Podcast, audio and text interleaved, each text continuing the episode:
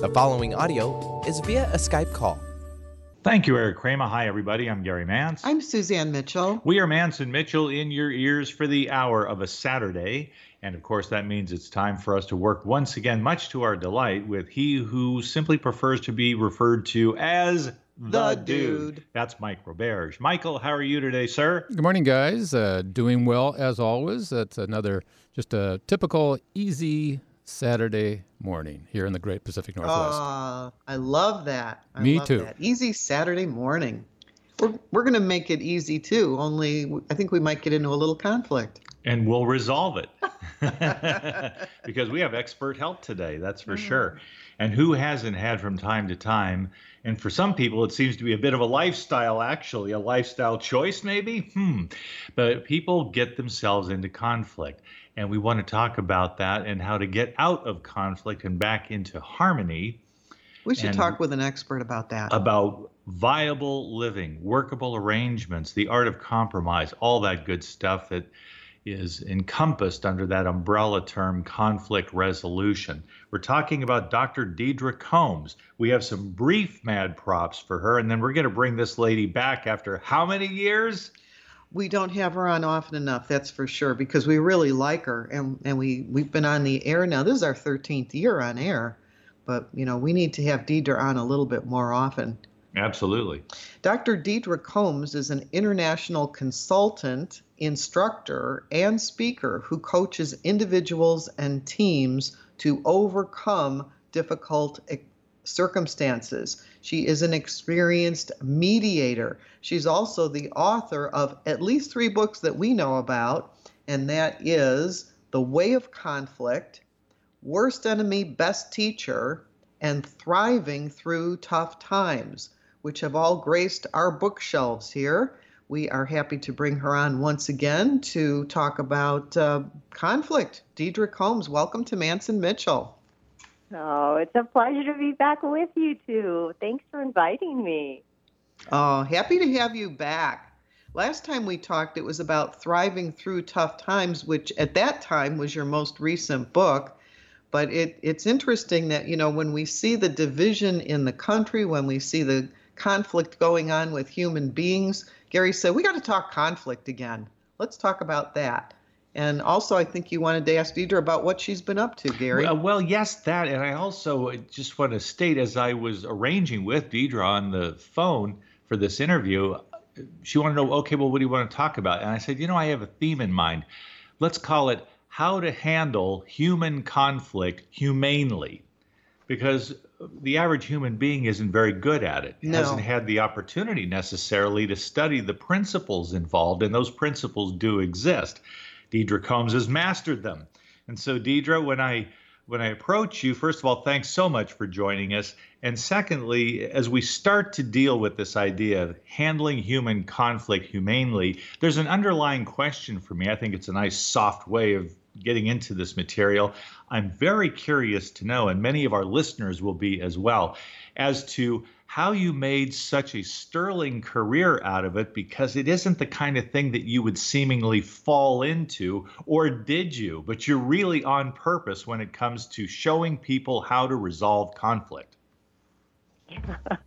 I'm I'm laughing because you know throughout this career people will say you do what and and you study what you know that I am passionate about understanding conflict and and uh, and how to resolve it has been has been a good source of jokes over the years because um, you know who wants to think about conflict? It's it's messy and risky and scary, um, and yet the reason I'm so passionate about it, uh, Gary and Susan, is that it is the only way we grow. Um, you really can't think of a time when when you've become better uh, when your circumstances have changed or you have sharpened without some form of conflict. Um, and I think that's what threw me into into the study. Wow, you know, now 20 years ago. Um, I started one of the the ways that I got into conflict resolution was I was facilitating really contentious meetings for IBM. I was a project manager and uh, liaison for them, and um, I didn't know what I was doing, and it was it was a real disaster. And one meeting, I sat back because I didn't know what else to do. I thought, well, I'm going to get fired because this is just a, such a mess. As customers are walking out and executives were, you know, just shaking their head. And I just sat, stopped and I thought, what do my customers want to know? And I started to pretend to be my customers and asking the questions that they wanted to ask IBM in the language that IBM would understand. And then I was translating back from IBM language to customer language, and things changed. And we started to create a partnership with the customers and, and the company that had never been there before. Um, I loved it. I came out of the meeting and everyone thought it was wonderful. Um, I got to tell you, that got me excited. I thought, ooh, that was fun to see that there was um, there's some there there's some skills here that I probably could gather. Um, but I also got excited because I realized there was an incredible opportunity sitting there in that meeting that just with skills we were then able to access. And so that sent me on a search, uh, you know, multi-decade search to figure out, um, you know, how do we move well through difficult circumstances. And I and I got to tell you, I love it. Um, and uh, and at the same time, when conflict comes my way, I'm like everybody else. I'm like, oh, really? Do we have to do this? I just would rather have everything be calm and harmonious. But I'm I've come to learn that in each conflict lies incredible opportunity. Deidre, it, it seems to me in in the most simplistic way when I think about conflict, I always think that there are just two camps. And I always think mm-hmm. of the larger camp of people as conflict avoidance. I will do anything not to be in a conflict. I will walk away. I will hang up. I will I will agree to things I don't want to do. I will do anything to avoid a conflict. I will just say yes.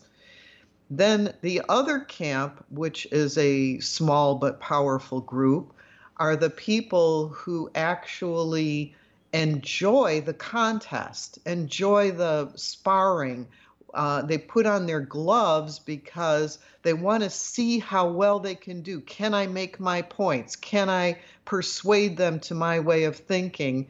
And so there are people, I think, who really enjoy getting into the ring of conflict. And I, and I don't mean physical conflict you know, as in boxers and wrestlers, but but you know, really just the uh, verbal conflict where people just want to get in and and talk their way into a win somehow. And um, how, how what do you find when you're dealing with individuals and groups is the more difficult camp to deal with in trying to resolve a conflict? The ones who are avoiding it or the ones who really want to get in and fight?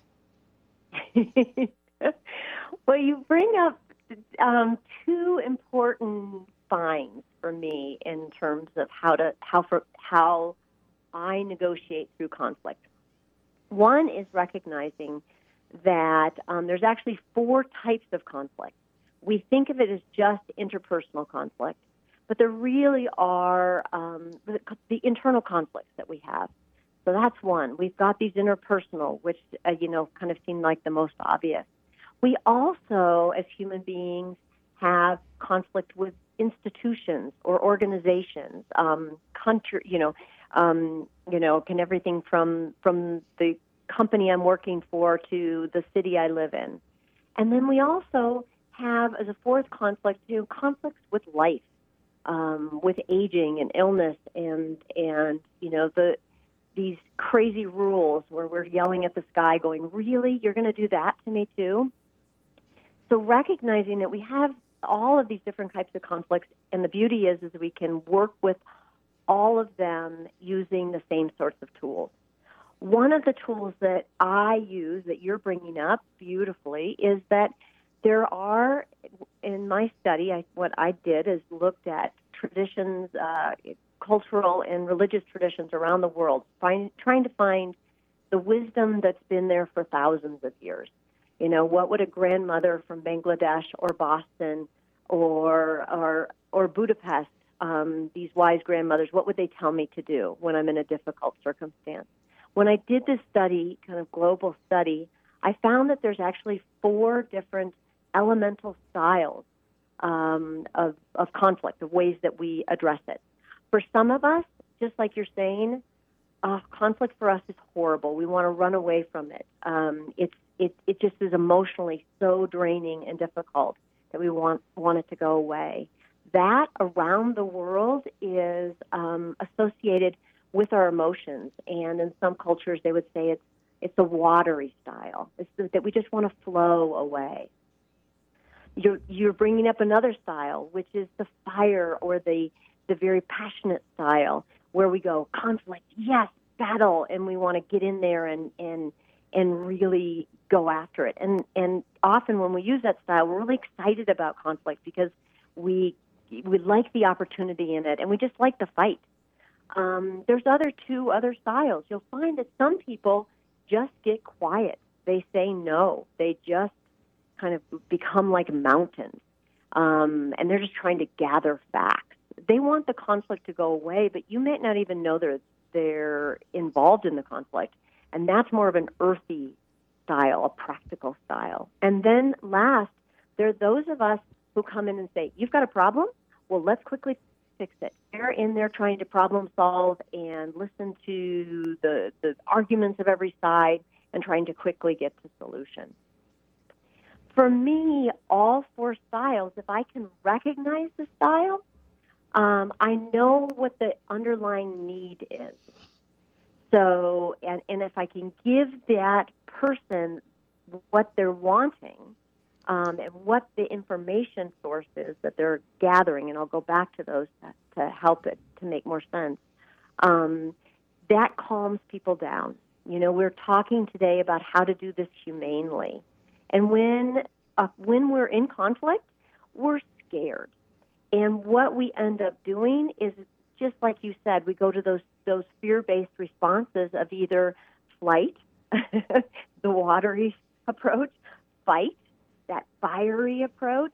Um, in some ways, freeze is what the um, we might look like when we go into that earthy style, which is I'm not moving. I'm going to hope this all disappears and goes away. So, how do I get people out of fight, flight, freeze and bring them back into creative problem solving. So I'm always looking for what style is that other person exhibiting, and then how can I give them the information that they need um, is to bring them back into their center so we can work together and find the opportunity in the conflict. Um, I've been I've been rambling. I don't know if you want to add. You know, you know, Deidre. I, I can no, tell how well great. versed you are in the topic. I'm I'm not only enthralled, I'm even taking notes here because I think what you're saying is so phenomenally interesting for the fact that my sense of things is that there is more open conflict these days, more um, you know, road rage, there, there, the gun shootings, you know, all this stuff that's going on feels like conflict is is not being handled in a uh, Victorian type of way where people are just uh, you know quietly turning on their heels and walking away. It feels like conflict is is more uh, people are are doing it more. And, and so I like the kinds of things that you're saying because they're all very practical about how to interact with people, how to first recognize you know what it is that's going on with them and then how to interact with them in such a way that you can and i guess the goal is to reduce the conflict in order to resolve it. Yes it's, you, you're, you've got it. It's really how to reduce the fear. Um, you know when we look at uh, you know the, i'm like yes yes yes. So what we're seeing is people are really afraid right now um, you know, things are, are, are heightening this fight, flight, freeze response. and and we're not at our best. And so, what are the things that we can do to honor that people are human and how to bring them back into a place of centeredness and a little less fear so that we can work on on the issues. You know, I was thinking about um, you know, just as you're saying that with road rage, for example, um, you know, the people who kind of 20 minutes later, after they've just been all revved up, you know, how when we come out of that uh, and and recognize, oh my gosh, what what just happened? Um, when fear takes over, we just we go to our reptilian brain, which is at the back of our skull. and You know, down it's kind of this base response. Um, we only think in the present. We only think about ourselves, and it usually takes about 20 minutes for us to get out of it. Um, you know what we really are wanting to do, and the, the the work of conflict resolution is how to get people up into their neocortex, up at the top of your head um, and into your prefrontal lobes, you know, right below, you know, behind your forehead. Um, and this is where your more advanced processing happens, that you can think in past, present, and future, that you think about other people besides yourself. And there's tricks to do that. So, you know, instead of feeling like, oh my gosh, this is all out of control and there's nothing we can do, it's the sense of we're all off center how can we bring ourselves back to center so we can we can or back into our neocortex so that we can do better and there's tricks for that so for example um, if i ask someone who's very who's in that you know kind of in a fight flight um, standpoint from an earth perspective and they're just saying no and there's you know they're gone into just you know complete um, mountain mode is if i can ask open ended questions. I can slow down. I can be with that person. Um, that will often bring them to center. With water, um, the person who's who is uh, a more emotional and just wants the conflict to go away and is really in in flight, if I can give that person gentleness and space, if I can use self-deprecating humor to remind that person that I'm human as well, um, that often will help that person to flow to my side. With when someone is very fiery and they're really revved up um, and they're getting verbally violent or, or another way, if I can acknowledge that passion behind it, I can recognize what the person is saying, how it's impacting them, and the emotion behind it. I, I meet them and say, I see how incredibly furious you are and I do that in a way that matches it, that will often calm that person down. And if someone is in problem solving mode, they want to know I'm with them. So I want to give them fast feedback and speak from my own perspective because what they're trying to do is to help to solve the problem, and that lets them know that they're not alone. There's other tips and techniques as well, but this is thought of instead of oh that person is horrible they're arrogant they're mean they're violent. I mean those are all real things. But what they're also telling you loud and clear is i'm terrified right now. So what are the things that i can do to make the situation just a tiny bit safer so that we might react uh, and maybe even respond a little bit better Deidre, what I love about, I love all of what you just said, but uh, one piece stuck out for me in particular, and that is the phrase problem solving mode. If you make clear to the other party that you are ready to go into problem solving mode, or to borrow from the program on negotiation that they teach at Harvard Law School, if you are willing to be hard on the problem but soft on the people, you then mm-hmm. are communicating what you're doing, and it's so healthy, critically healthy, I would think, to uh, any decent, legitimate outcome or the resolution of conflict. You need to be open to showing empathy. Going into problem solving mode opens the door to empathy. Right. You're you're you're on it. I mean, um, there's a I'm not going to remember the, the person who said this quote, but it's this recognition that everyone is fighting a hard battle. Um, Plato. And, right? Is that Plato? right? Yeah. Thank you. um, and and that that you know remembering oh we're all human in this and and that there is that innate sense of struggle. And how can I start to put myself in that other person's shoes? Um, when I'm teaching uh, and you were asking about the work that I've been doing as of late and um, I, I you know in addition to being a management consultant and an executive coach I have this wonderful opportunity to work with uh, rising leaders from around the world who get State Department scholarships to come get leadership development in the U.S. for a month to, to four months. And so I get to coach them and teach them about leadership and conflict resolution. Um, and uh, it's you know it's an an incredible. It's just been an incredible gift to be able to spend time time with them and hear the hard battles that that they're facing um, but one of the things I will tell them, I said, if you remember nothing else from from your teacher, or as I say, uh, you know, from your auntie Dee because Deidre is a hard name. Um, if you're not, if English isn't your first language, uh, is to remember to say, "Tell me more." Tell me more, and in in that we start to learn a little bit more about the other person's journey um, and their perspective and their window on the world. And as you said, it starts to open empathy.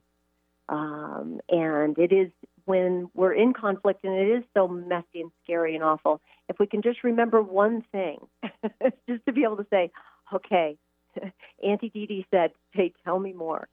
Um, and it's amazing what we can learn.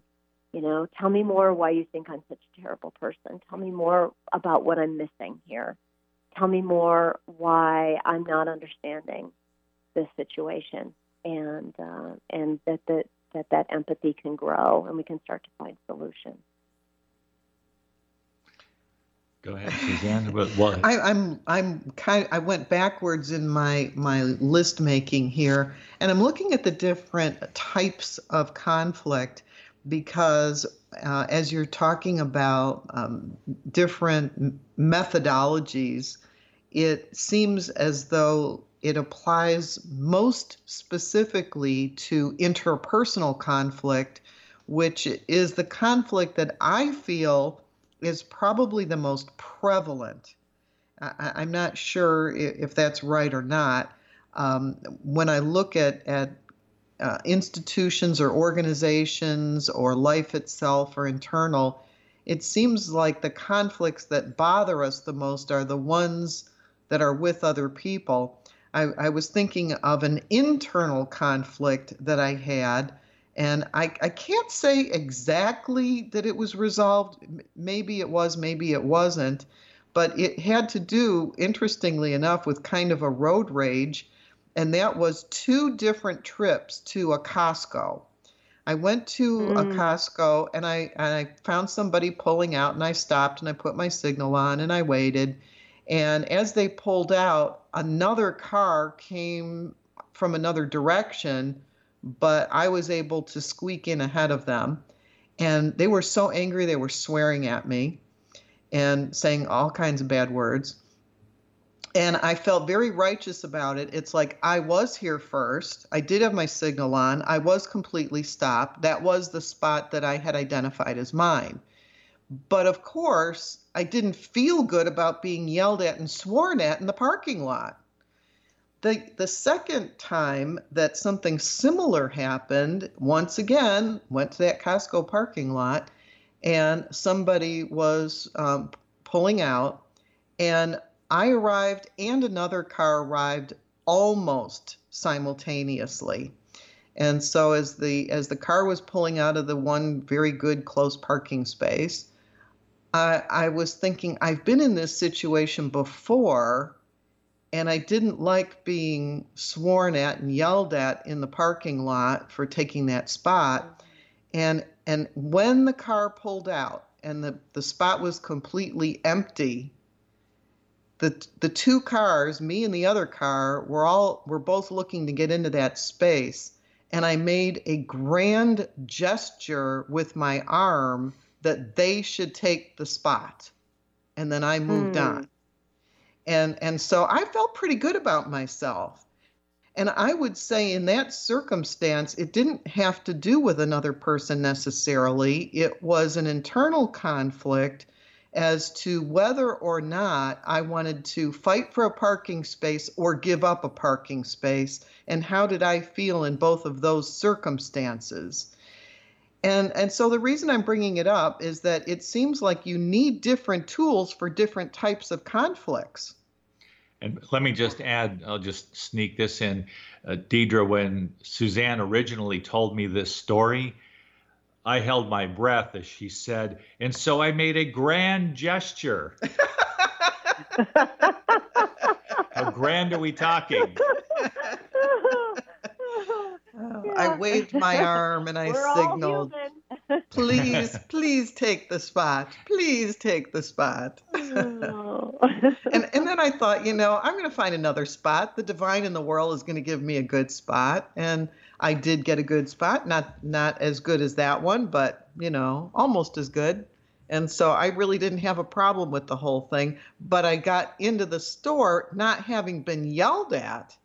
And I didn't want a repeat of that experience, not like, haha, I beat you out, because I didn't really win that first time, even though I got the better parking spot. Yeah, yeah. Well, so uh, beautiful. Um, and what you're bringing up is all these different layers to each conflict that shows up in our life, right? So you had an internal conflict about yourself and, and your own identity. Am I that person, right? Am I that girl that yeah. steals everybody's yeah. parking spots, right? So you're right. you're working with that, and um, the conflict that we have, the the bigger conflict with time, right? Where you're thinking, I've only got this half an hour and I've got to get in, I've got to get out, and you know, how's this all going to work? So we're doing that that that fourth type of conflict.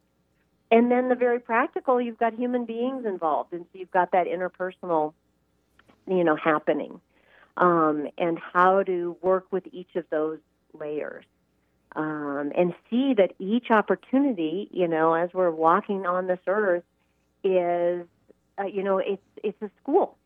Um, we can think of it as, you know, if we think of it as the metaphor of is is conflict battle or is conflict school? And looking at the different traditions all around the world, I kept coming back to it should be school. We're here to learn. And and it sounds like between the first and the second, you were learning more about yourself, um, more about how you wanted to, you know, be in that situation, um, you know, in, in trying different moves. It's, um, the martial Well- arts traditions are so great that way. I- Getting, I like, wanted- getting on the on the mat, Yeah. you know. I wanted to be um, magnanimous in the second conflict, but I think you hit on something that I have thought about before and I have done before, and that is being different, trying to be different. You don't always go to Mm. your default. And I think Beautiful. when you're when you're always at your default, you know, like like when you're a carpenter, you know, and everything is a nail and you've got the hammer. Um, Yep. it, it seems like if you try different things out, what you're doing is giving yourself multiple types of experiences. You can try running away. You can try standing and fighting. You can try uh, being quiet and seeing what happens next. It seems like you can try different ways of being to see what the result is. It, it, it, it is very much like a school. It is like um, having different experiences and then and then seeing you know what experience you like and what what you might want to repeat what works what doesn't work may not work every time um, it, it's really just kind of a big old experiment being a human yes, and and how much more fun it is when we think of it that way, right? Um, I loved when I was doing all this research was the theme of of conflict coming up as a game, you know, and thinking about how do we want to play this game well. Um, and you're you're you're bringing that up, and and when we get into the thought of it being like an experiment or a game, play comes in And guess where we process play? We process it in our neocortex and our prefrontal lobes. So we do it so, so, so much better.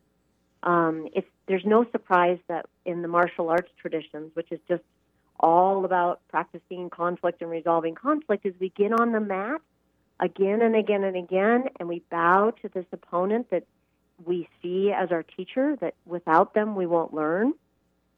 And we practice moves. And just like you said, it's like, okay, I'm going to try this move on you. And in a different day, I might try that same move on you. And you are going to be practicing and noticing, oh, wow, that move used to just take me down to the, you know, down to the ground. But oh, today I spun around and and didn't let it bother me. And oh, look how that might work.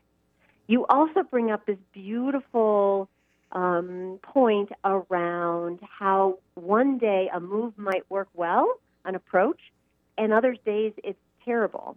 Um, in the 3,000 year old text, The Art of War, uh, Sun Tzu would say that uh, you are looking for the next action that has the most shih. And shih is S H I H. And shih is this point, it's, it's it's elegant. So you're, it's got this sense of the most power and elegance to it. So how to recognize that I don't just do the same darn thing every day because that's not very skillful. Um, but yet at this moment, this might be a really good place for me to laugh, hand that person the parking spot, and giggle my way into Costco. Um, or you know, this time it might be, uh, I I want to stand my ground um, and try that uh, and see if that if that's the move that has the most shih. So, uh, Susan, thank you for sharing that. I mean, it's a very real example that I think we all deal with um, on a daily basis. We get uh, the the world is full of conflict. Um, you know, water hitting rock is conflict. Gravity is conflict.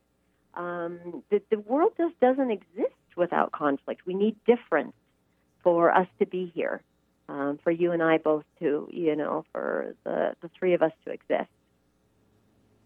Deidre, let's go ahead and take our break. We're running a little past time. When you're having fun, you get involved in deep conversation. This is the kind of thing that happens.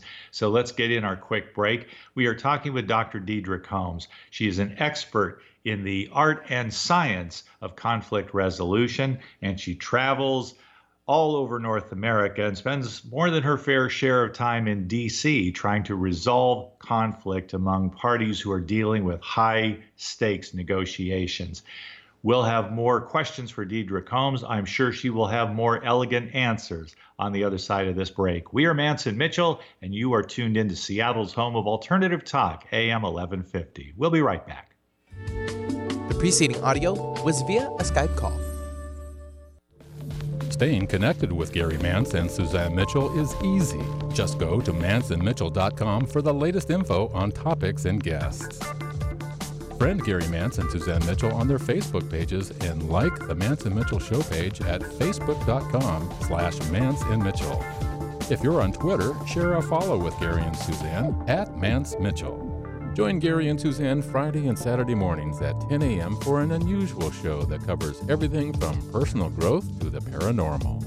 Here's an amazing act. Here's a tremendous act. Here's a startling act. The amazing, the thrilling, the greatest, spectacular, incredible, exciting, wonderful, world famed, most unusual novelty act. The home of the A team of Alternative Talk is mantzandmitchell.com. Heard right here on Alternative Talk 1150 AM or streaming live from your computer anywhere. You may not realize how important three letters can be. For a patient who needs type A, B, or O blood, these letters can mean life but there simply aren't enough people giving blood. Every two seconds, someone in the U.S. needs it, but only about 3% of the population donates. Without more donors, hospitals may not have the blood needed to save lives. That's why the American Red Cross needs people to help restore the A's, B's, and O's that are depleting each day. When you make your appointment to donate blood at redcrossblood.org forward slash missing types, you can help give strength to kids, parents, and grandparents who face life and death challenges. From cancer patients to accident survivors waiting for critical surgeries, your generosity can give someone more life. Don't wait until the letters A, B, and O are missing from hospital shelves. You are the missing type patients need. Visit redcrossblood.org forward slash missing types or call 1 800 Red Cross to make your donation appointment today. I'm Gary Mantz. I'm Suzanne Mitchell. We're a couple of baby boomers who bring you a talk radio mix of metaphysics and music, politics, and pop culture. And you never know which celebrity will join us for an interesting conversation. Mantz and Mitchell is Boomer HQ, Friday and Saturday mornings at 10 on 1150 AM KKNW. Your home for alternative talk in Seattle and Western Washington. An alternative to everything else on your radio dial. Alternative Talk 1150. The following audio is via a Skype call. Welcome back to Mantz and Mitchell and our guest this hour, Dr. Deidre Combs. And thank you, Dave Mason. We just disagree. That's all. We just disagree. Nobody's right. Nobody's wrong. We just disagree. Deidre, if people would like to get in touch with you because they are interested in this topic, and you have three really great books out, what is your website? Talk about your books again, and how can people get in touch with you? Oh, well, they can get a hold of me at my on my website, which is Combs and Company. All the words are spelled out. dot com, Combs and Company. dot com, and Combs is like multiple combs in your hair. Uh, and the three books are The Way of Conflict, uh, Worst Enemy, The Best Teacher, and the last one is Thriving Through Tough Times. And uh, they are all available on Amazon and pretty much everywhere you can you can get books online. Um, I, hopefully that that answers those. I would love to hear from folks, and yes, there's a, a contact us on the website, and uh, look forward to hearing hearing from folks if I can be of support. Excellent. Thank you for that. Deidre, I wanted to ask you, referring in particular to your wonderful book, The Way of Conflict. That was my introduction to you and your work. Great book. It, by the way, can you oh, get it on Kindle? You. Yes, you can. All three of the books are on Kindle. So, Perfect. Yes. Um, yeah, and you can get Worst Enemy, Best Teacher in Spanish and Arabic. So, wow. Well, I'll stick with the English version. That's the one I understand best. okay. and what a beautiful book, seen from many angles. Deidre, there is in any conflict a stage, it seems to me, there is a stage where you have to decide whether or not you're going to go forward with honest attempts to resolve the conflict because there is the need to see the light versus the need to be in the right and with an mm. example that is upon us.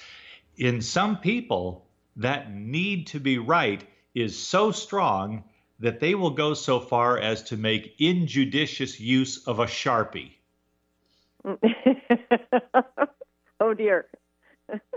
and so when we we deal with someone who is right, they know they're right, they're going to prove that they're right by any means necessary so that you understand that they're right and succumb to their agenda from the White House to the poorhouse and every place in between, you see this kind of behavior. And it seems to me that would be a particularly difficult challenge for a mediator like you in that role, having to deal with these people who have very trenchant opinions about what reality looks like.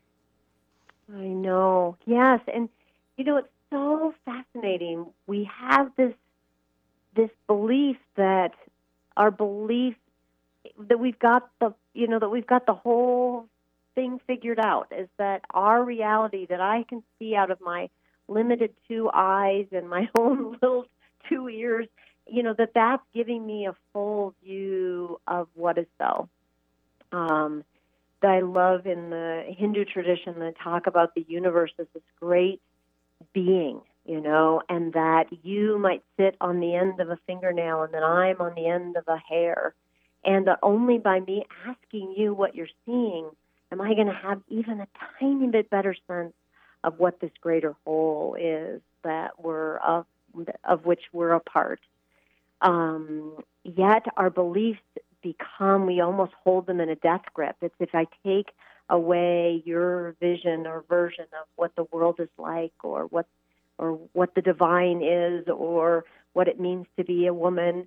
Um, if you if I if I lose that, that I will somehow die. But it's just a set, a set of beliefs, um, and so you're you're absolutely right. I mean, we get so terrified that we're going to lose this mental construct, and that's all it is. It's a story that we've constructed um, that um, it that we can become just intractable, that we become that terrified.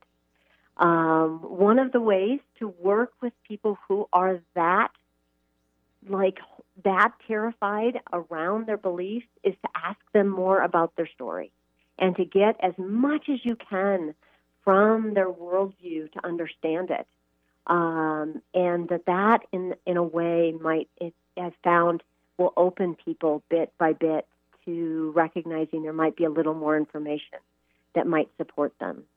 Um, as mediators, we're always taught to gather as much of each side's story as makes sense. And, you know, obviously, um, you know that that pertains to the situation. And so, when we're mediating, we're looking to help folks to see that intersection between their two worlds um, in the there's an ancient symbol of you know it looks like a Venn diagram which they call the mandorla, and what you're trying to do is to describe that intersection between the two opposites um, enough so that that people can start to see a common way through to solution. So if I'm telling you why it's so important that women are this particular way, I start to maybe hear that you really deeply value children and the other side may value children as well. And so we can use that as a sliver to start to create more of a shared reality. But oof, you are right. People get they get their sharpies and they get their tweets and and off they go. And but they make their own reality. That's right. And, mhm, mm-hmm. And it is. And it's just a story. It's just a story. That also can lead to a so point. Little. I want to give you credit also, Deidre, for bringing up an idea that had never occurred to me before I read The Way of Conflict, and boom, it was right in my face. You indicate that it is likely, if not probable, at some point in the stages of resolving conflict for the parties involved to reach a point where one or both sides figures it's impossible. We can't go beyond. I feel despair about the situation because I just don't think it can be resolved.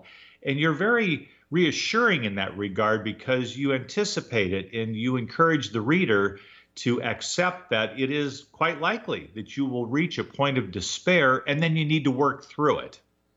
Yes. Yes, you're oh, Gary, I'm glad you bring that up. Um, there is always this point, and in our lives too, where we just feel helpless and hopeless. So when we're having those big conflicts with you know, with the greater, you know, existence, um, where we're just like, this is impossible and it feels so dark and hopeless, is to recognize that's a natural part of the growth and evolution process, natural part of the change process, natural part of the conflict process. And how can we, as we're advised by wise people over thousands of years to do, is to just sit and be and recognize that what was is ending. So the way I thought the world was is ending, and way and what is coming will be could could be bigger and expanded, but it's just not there yet. The relationship that we had before the conflict is in a way dying, and a new relationship is forming and and emerging, hopefully. Um, but there is that part of darkness it's amazing in every good story uh, just to know, you know, where conflict arises and a, a, place to find wisdom is in all the great stories across time. Um, you know, you think of Beauty and the Beast, where that last petal is about to fall, and the prince is potentially going to be a beast for the rest of his life. Um, that those moments um, are in every great story. And so, in our great story, um, we have those as well. And how do we just sit and be um, and, and, and in a way wait? Um, uh, you know, I like to say that if we if we do conflict well, it's recognizing that it is initially lose lose. My initial position and your initial position have to be lost so that we can find that shared position that is actually a win win. Um, so that, that, the paradox of conflict, um, that there's great hope in the hopelessness, uh, is is part of it all. I think paradox for me has been understanding and, and just embracing that paradox comes has been one of the greatest gifts of all of this study. Um, yeah, I hate love conflict. yes, I'm you, impatiently patient with it. I remember when I was a, gosh, I, I might have been a freshman in college when I took this class. It was a 100 level drama class, like intro to drama. And I remember the professor saying something, and we're going back a long ways here.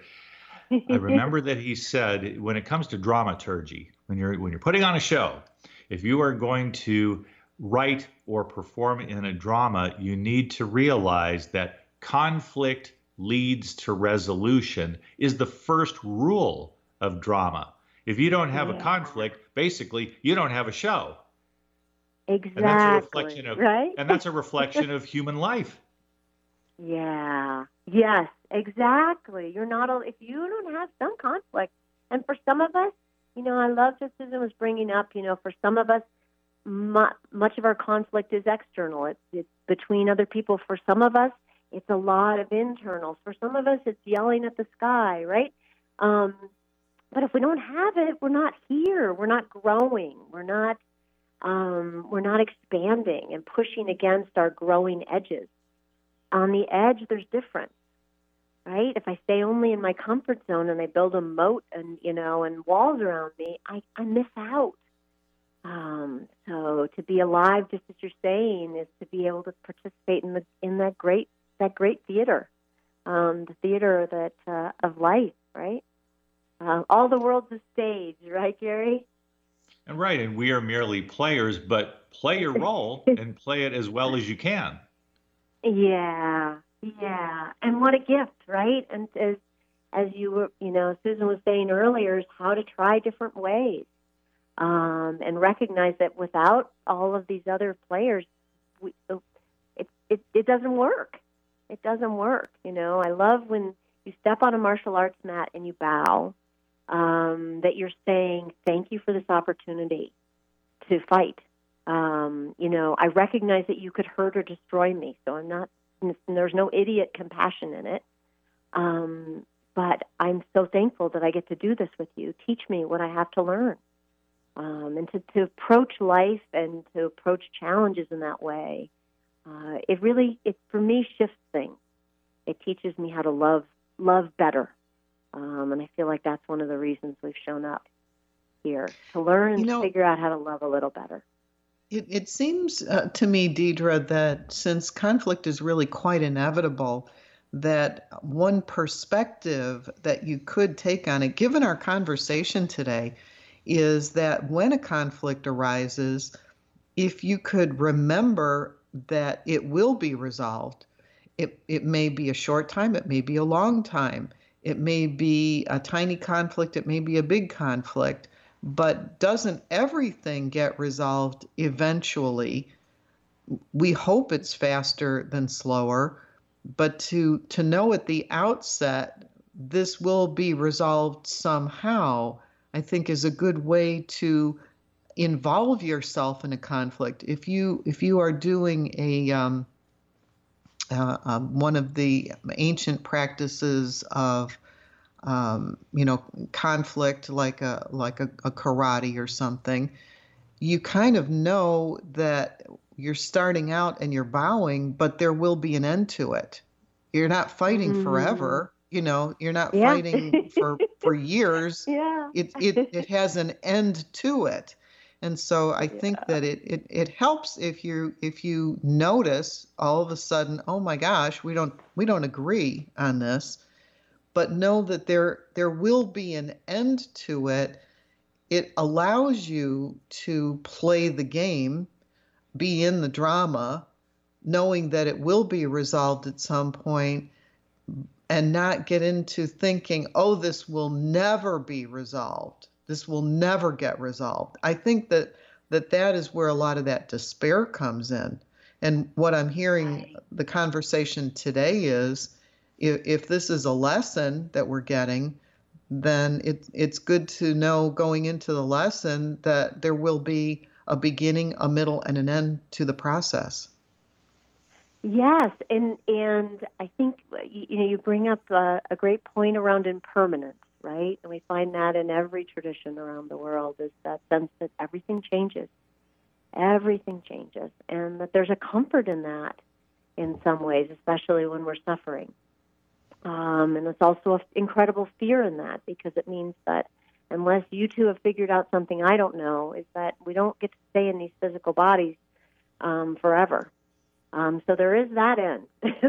we know that's coming. Right. The big uh, end. and yeah, there's the big end. Um, and yet, how to work with impermanence and uh, and to understand the nature of change um, can be really helpful.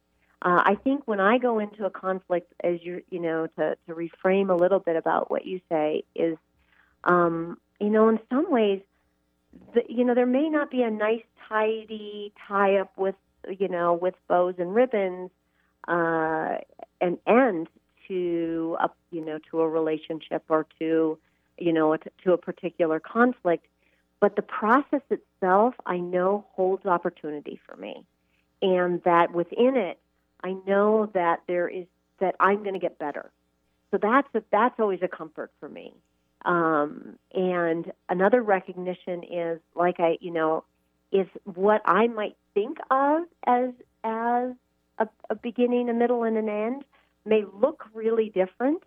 But as you're saying, that change process is happening. Um, I'm growing and changing, you know, and you know all the studies that we've done around just kind of how our cells regenerate and our belief systems are, you know, hopefully regenerating. Um, you know that that that in that process there's opportunity, um, that there's growth, um, there's this possibility of expansion, and that yeah, if I am in in it, um, and I and I can ride that wave, I'm you know that that yes, there's going to be an end to where I am right now. Um, you know, because sometimes people will say, you know, it never felt like I fully resolved my conflict with my husband, you know, with my ex-husband. Um, and yet, if you know, if they're in in in in some ways they're still holding on to the way things were supposed to be, right? That belief system which we brought up earlier. Um, and so, what is it? You know, sometimes the end is actually just saying, "Oh, I didn't really fully understand that situation," um, or "Oh, uh, today I'm going to practice forgiveness," and the whole thing shifts. Um, but yeah, I, so that's for me because I, I get a little worried if I say there's going to be an end that I start to visualize what the end's going to look like, and I and if I'm more excited about grateful for this opportunity to learn, I do a whole lot better. Um, you know, seeing it as seeing it as school, seeing it as opportunity. Um, around the world, they tell us when conflict comes, be grateful. And uh, I understand that, hard and I as that get is. that. That's right, because you get to Yes, grow. You get yeah. to grow. You get the experience of resolving conflict. That's a peak experience. Deidre, we've loved having you on, and, and we got about 30 seconds. So please give us the titles once again of your books so people can buy them and read them and absorb all that wonderful material. Oh, you're so great, Gary. Thank you. Um, the Way of Conflict is the first one, and that's uh, subtitle is Elemental Wisdom for Resolving Conflict and Transcending Differences. The next is Worst Enemy, Best Teacher How to Survive and Thrive with Opponents, Competitors, and the People Who Drive You Crazy. There's a particular chapter for that. And the last is Thriving Through Tough Times Eight Cross Cultural Strategies to Navigate Life's Ordeals. Thank Those you for being books. with us today, Deidre. It, has been a great thank conversation. you. And we're going it. to have you on a lot sooner. I love that. Plan on it. Let's make that happen. We will. Well, thank you so much, and our best to all the folks, uh, your wonderful husband, your family, and friends out in Bozeman, Montana. Gorgeous country out there. Big sky country for sure. Thank you, Deidre Combs. And thank you, ladies and gentlemen, for tuning in today. Hope you've enjoyed it. Coming up next, Suzanne. Jupiter Rising. That's with Eileen Grimes and our buddy Doug Johnston. They bring it. So stay tuned to Alternative Talk AM 1150, and I hope that you're right smack dab in the middle of a great weekend. The preceding audio was via a Skype call.